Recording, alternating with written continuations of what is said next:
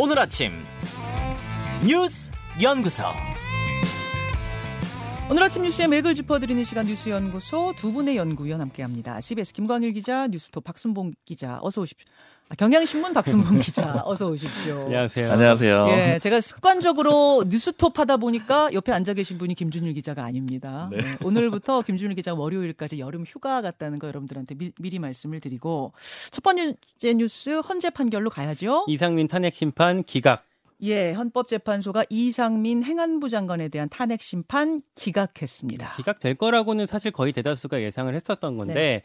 어, 재판관 9명 전원 일치라는 게 좀 놀랐던 대목이었어요. 진보 성향으로 분류되는 재판관들도 모두 기각으로 판단했습니다. 예, 헌재가 그렇게 판단한 배경은 뭔가요? 쉽게 말씀드리면요. 어제 거, 그 나온 거 정리해 보면 뭐 이태원 참사 때 물론 이상민 장관이 잘한 건 아니지만 법을 어긴 건 아니다라는 취지로 판단을 했고요. 조금 더 쉽게 말하자면 파면에 이를 정도 사- 사안은 아니다 이렇게 네, 본 거죠. 현저히 떨어진다는 건 아니라는 거고요. 참사가 이상민 한 명 때문에 난 게 아니고 정부기관이 다 얽혀 있는 문제인데 이 사람 한 명한테 책임을 다 지우긴 어렵다라는 취지로 음, 판단을 했어요. 제가 아까 오프닝에서도 잠깐 언급했습니다만 이제 총체적 부실이다. 음. 거기서 이상민 장관도 잘한 건 아니다. 그렇죠. 하지만 그렇다고 이상민 장관만 파면할 수는 없다. 이런 논리예요. 네, 맞아요. 예. 구체적으로 국회가 주장했던 세 가지 탄핵 사유를 모두 헌재가 받아들이지 않았습니다. 첫째, 사전 예방 조치에 관해서 장관이 사고를 예견하기는 어려웠다. 위험 징후가 있긴 했지만 경찰이 행안부에 보고하지 않았었고 언론 보도만으로 이상민 장관이 다 알긴 어려웠다라고 그런 취지로 판시를 했고요. 예. 둘째, 사후 대응에 있어서 중대본이 좀 늦게 꾸려지긴 했지만 고의로 그랬던 건 아니고 그거 갖고 탄핵 어, 하라는 건 좀 과하다라는 취지로 판시를 했고요. 예. 세 번째, 부적절한 발언, 그러니까 이상민 장관이 뭐 경찰 소방을 미리 배치해서 해결할 문제는 아니었다, 뭐 골든타임 뭐 이런 얘기들을 했었잖아요. 음. 이것도 부적절하긴 했지만 아, 사고 원인을 이상민 장관이 일부러 왜곡하려고 했던 건 아니었다라고 판단을 했습니다. 예. 반응들을 좀 살펴보면요. 먼저 이태원, 이태원 참사 유가족들은 좀 침통한 표정을 지었고요. 어, 159명 죽음에 아무도 책임지지 않게 됐다. 우린 이제 각자 도생 사회를 살아가야 하는 거 아니냐. 이렇게 아, 저 얘기를 했습니다. 정치권을 보면요. 여권에서는 탄핵 소추에 나섰던 민주당 쪽에 아, 역공을 펼쳤어요. 예. 당장 대통령실부터 거대 야당이 탄핵 소추권을 남용한 거다. 국민의 심판을 받게 될 거다. 이렇게 얘기를 했고요. 반면에 민주당에서는 기본적으로 헌재 결정을 수용한다면서도 아, 정부 여당의 재난 대응 문제 그리고 뭐 태도에 대한 부분 이런 것들을 다시 꼬집는 분위기가 있었습니다. 음. 다만 취재를 좀 해보니까 민주당 일각에서는 비공식적으로 뭐 이런 얘기들을 하더라, 하더라고요. 탄핵 소추한 거에 대해서는 누군가 책임져야 되는 거 아니냐. 그러니까 애초에 기각될 기각될 게 뻔했는데 그리고 네. 그 결과가 나온 건데 어, 알면서 여기까지 온 건 문제 아니냐 지도부나 주도 이- 이걸 좀 주도했던 사람들이 음. 사과라도 좀 해야 되는 거 아니냐라는 목소리도 민주당 일각에 비공식적으로 있습니다. 왜냐하면 그때도 이거 법적으로는 기각될 거란 얘기가 있었어요. 음. 기각될 걸 알면서도 가느냐 마느냐 감론을박이 있다가 그럼에도 불구하고 가자 이렇게 결론 난 거 아닙니까? 네. 이렇게 됐으니 그것도 만장일치로 됐으니 역풍 불지 않겠느냐는 얘기가 이제 민주당에서 나오는 거군요. 그렇습니다. 자 박순봉 기자는 어떤 점에 주목하셨습니까? 방금 김강일 기자가 이제 짚어준 거 말고도 한 다섯 가지 정도가 좀 떠오르는데 네. 일단 첫 번째는 이 여권 내부의 좀 투쟁 종료, 그러니까 완전한 면제부를 이상민 장관이 받았다 이런 점을 주목해 볼 수가 있는데요. 음. 그러니까 예전에 이제 탄핵 소추가 되고 이런 과정들에서 보면은 용산 내부에서도 이상민 장관이 물러나야 되는 거 아니야? 이런 목소리들이 사실 뭐 있었죠. 용산 내부는 물론이고 여당 내에서도 있었거든요. 네. 근데 이번에 이제 만장일치로 나오다 보니까 이런 점들이 완전히 해소가 된 거예요. 그러니까 어제 이제 심판이 나오기 전부터 좀 국민의힘 모 관계자랑 이렇게 몇 명이랑 이제 메시지를 주고받고 네. 하는데 일부 다들 이제 기각이 나올 거라는 건 예상을 했었어요. 예, 예. 뭐 전원일치라는 건 예상은 못했지만요. 네.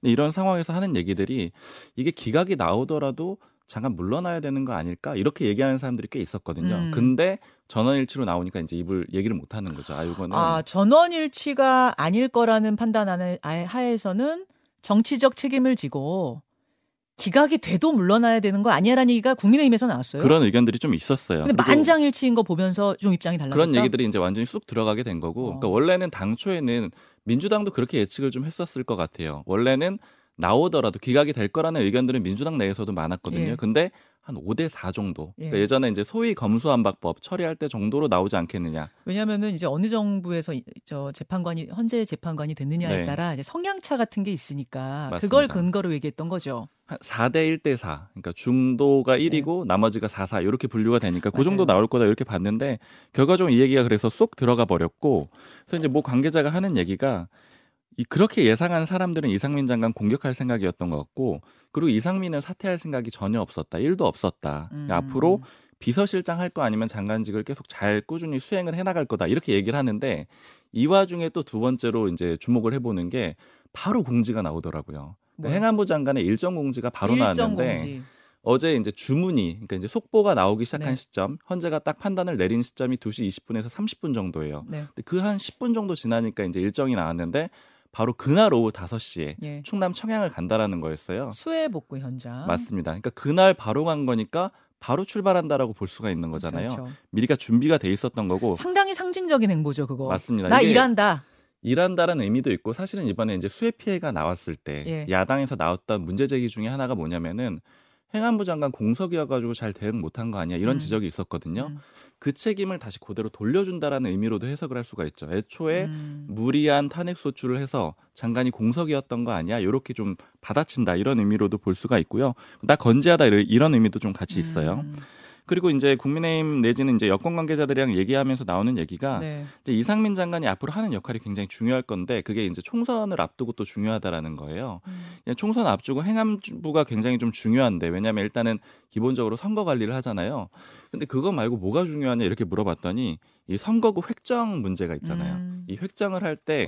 소위 백업 데이터를 만드는 게 행안부라는 예, 거예요. 예. 그러니까 이상민 장관이 그 자리에 있어야 된다 이런 얘기가 있고 그다음에 이제 뭐 나머지 재판에도 영향을 줄 수 있다. 요건 이제 그 김광희 기자가 좀 얘기를 해줬는데 이게 특정인의 그 어떤 책임이 아니다라는 점을 좀 정리를 한 거잖아요. 네. 그러니까 그 부분이 영향 줄 수가 있고요. 그다음에 이제 마지막으로 좀 짚어봐야 되는 건 대통령실 대응이에요. 아까 음. 김광희 기자가 서- 얘기를 해줬는데 거대 여당의 탄핵 소추권을 남용 남용을 했다. 그리고 국민의 준엄한 심판을 받을 거다 이런 멘트를 내놨는데 네.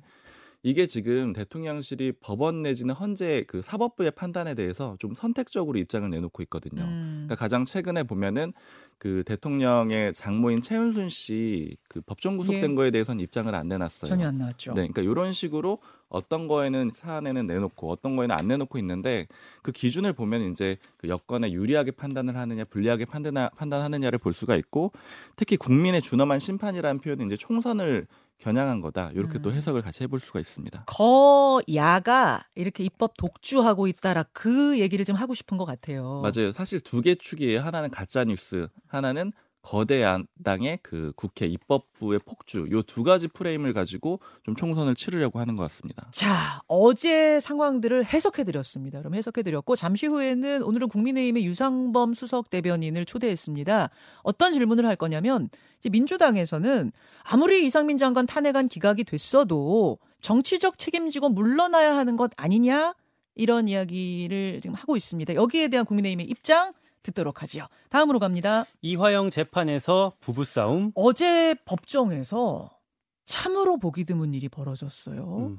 이화영 전 부지사 어떤 일이 벌어진 거죠? 상황을 좀 정리해 드리면요. 이게 중요 재판이어서 기자들이 다 들어가 있었거든요. 네. 근데 재판이 시작이 됐는데 이화영 전 지사가 혼자 나왔어요. 변호사 대동하지 않고. 네. 그래서 뭐 기자들도 뭐야 왜 혼자 나와 이러고 있었는데 알고 보니까 이화영 전 지사의 부인이 변호인을 잘라버린 거예요. 음. 그러니까 이 법무법인 해광 소속 변호사였는데 이 뭐 어떻게 밖에 있는 사람이 부인이 이걸 자르는 게 가능하지 이 부분을 좀 알아봤더니 어, 애초에 남편은 그 깜빵 안에 있으니까 밖에 있던 부인이 변호사를 선임하고 뭐 돈 그 수임료를 내고 네. 이런 것들을 부인이 하고 있었대요. 예. 그러다 보니까 이제 부인이 그냥 그냥 본인이 잘라버렸던 거였고요. 원래 가족은 할 수 있는 권한이 있죠. 네. 아, 예. 그런데 이제 그 안에 있었던 사람은 좀 황당할 수 있잖아요. 그러니까 연락을 받지 못한, 예. 못했던 거예요. 남편 입장에서는.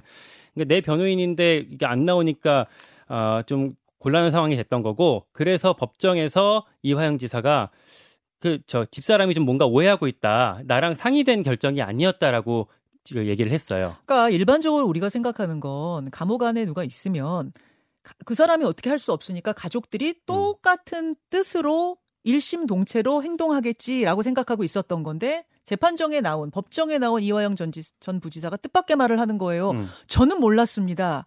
법무법인 해광에 대한 해임은 제 뜻이 아닙니다. 음. 이러자 부인이 방청석에 앉아 있다가 소리를 친 겁니까? 소리를 그 뭐 뭐라고 했냐면 저 사람은 자기가 얼마나 검찰에 회유당하는지 모르는 것 같, 같습니다. 뭐 정신 차려야 돼. 어, 자꾸 그러면 내가 가족으로서 해줄 수 있는 권리랑 의무를 다 포기할 겁니다. 뭐 이런 식으로 난리 난리를 쳤어요. 그게 한 30분 동안 이어졌다면서요. 네, 그 두 사람의 갈등이 그러면서 만천하에 좀 드러나게 된 거고 그러다가 결국 판사가 뭐 이대로는 재판할 수가 없겠다라고 음. 그제 길을 연기를 해버렸습니다.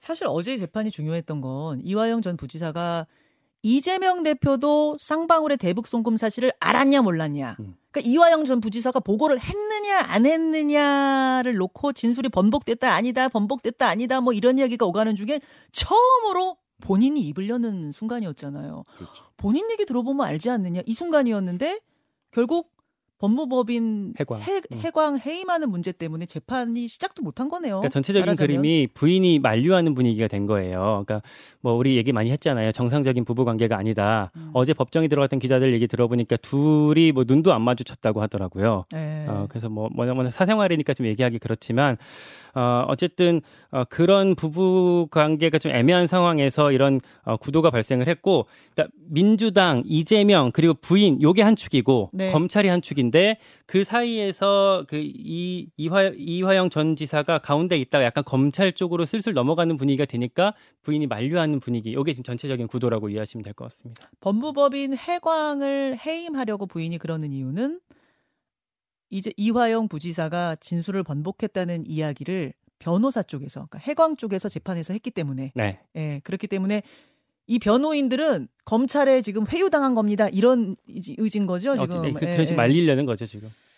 자 이게 어제 말입니다 박순봉 기자 네. 법정 안에 있는 기자들이 이혼 법정 보는 것 같았다 뭐 그런 맞아요. 얘기를 나중에 후일담으로 하더라고요 그러니까 저도 이게 좀 과정이 궁금해가지고 뭐 변호사한테 좀 물어봤는데 일단 하는 얘기가 그 가족들은 그런 권한은 없다 그래요. 근데 이제 아? 통상적으로 이제 구속 기소돼 있으면 구치소에 있다 보니까 본인이 음. 할 수가 없잖아요. 그러니까 변호사가 접견을 가서 얘기 들어가지고 할 수는 있는데 그게 상시에 가능하지가 않다 보니까 음. 보통 가족들이랑 한다라는 거예요. 그러니까 이게 당연시 돼 왔지만 법적으로 엄밀히 따지자면 그렇죠. 모든 권한은 본인한테 있는 어. 거죠. 근데 이제 문제는 뭐냐면은 어제 상황을 보면은 이제 재판부가 최종적으로 어제 재판을 진행을 안 시켜버린 게 이 해광에서 안 나와 버렸어요 오후에. 음. 그러니까 오전에 이화영 전 부지사는 난 요거 해임 안 할 거예요 하고 네. 그대로 변호사 쓰겠습니다라고 했는데 네.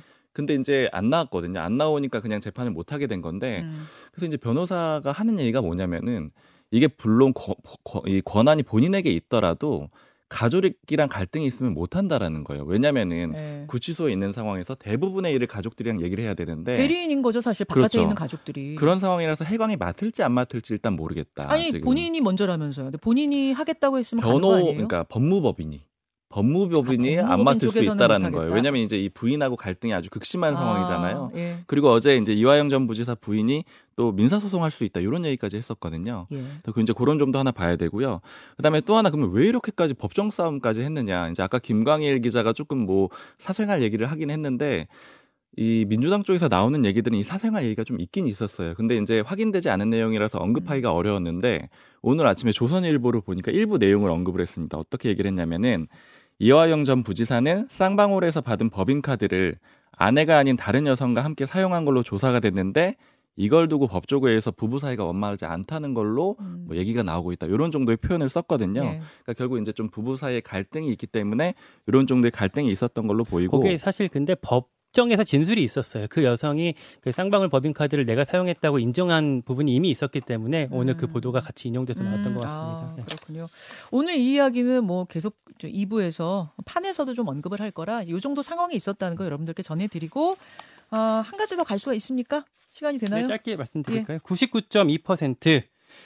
아, 요게요. 거의 모든 초등교사가 교권 침해를 경험했다라는 설문조사 결과가 나왔습니다. 예. 아, 초등교사 노조에서 어, 지난 21일에서 24일 사이에 2,390명의 초등교사 대상으로 조사한 건데요. 교권 침해를 당한 적이 있다는 응답이 99.2%가 나왔습니다. 네. 아, 이번에 그 저기 서, 그 서초 서희초 교사가 학부모 민원에 사- 시달렸다는 음. 아, 뭐 의혹이 있었잖아요. 뭐 그런 차원에서 같이 됐던 설문조사였고 아, 유형별로 따졌을 때 그 99.2%도 있지만 학부모의 악성 민원이 음. 어, 이들 가운데에서 가장 많은 응답이 나와서요. 어, 같이 좀 이해하시면 될 것 같습니다. 99.2%라는 여론조사 결과는 참 오랜만에 보네요. 압도적입니다. 여기까지 수고하셨습니다. 고맙습니다. 감사합니다. 김현정의 뉴스쇼는 시청자 여러분의 참여를 기다립니다. 구독과 좋아요, 댓글 잊지 않으셨죠? 알림 설정을 해두시면 평일 아침 7시 20분 실시간 라이브도 참여하실 수 있습니다.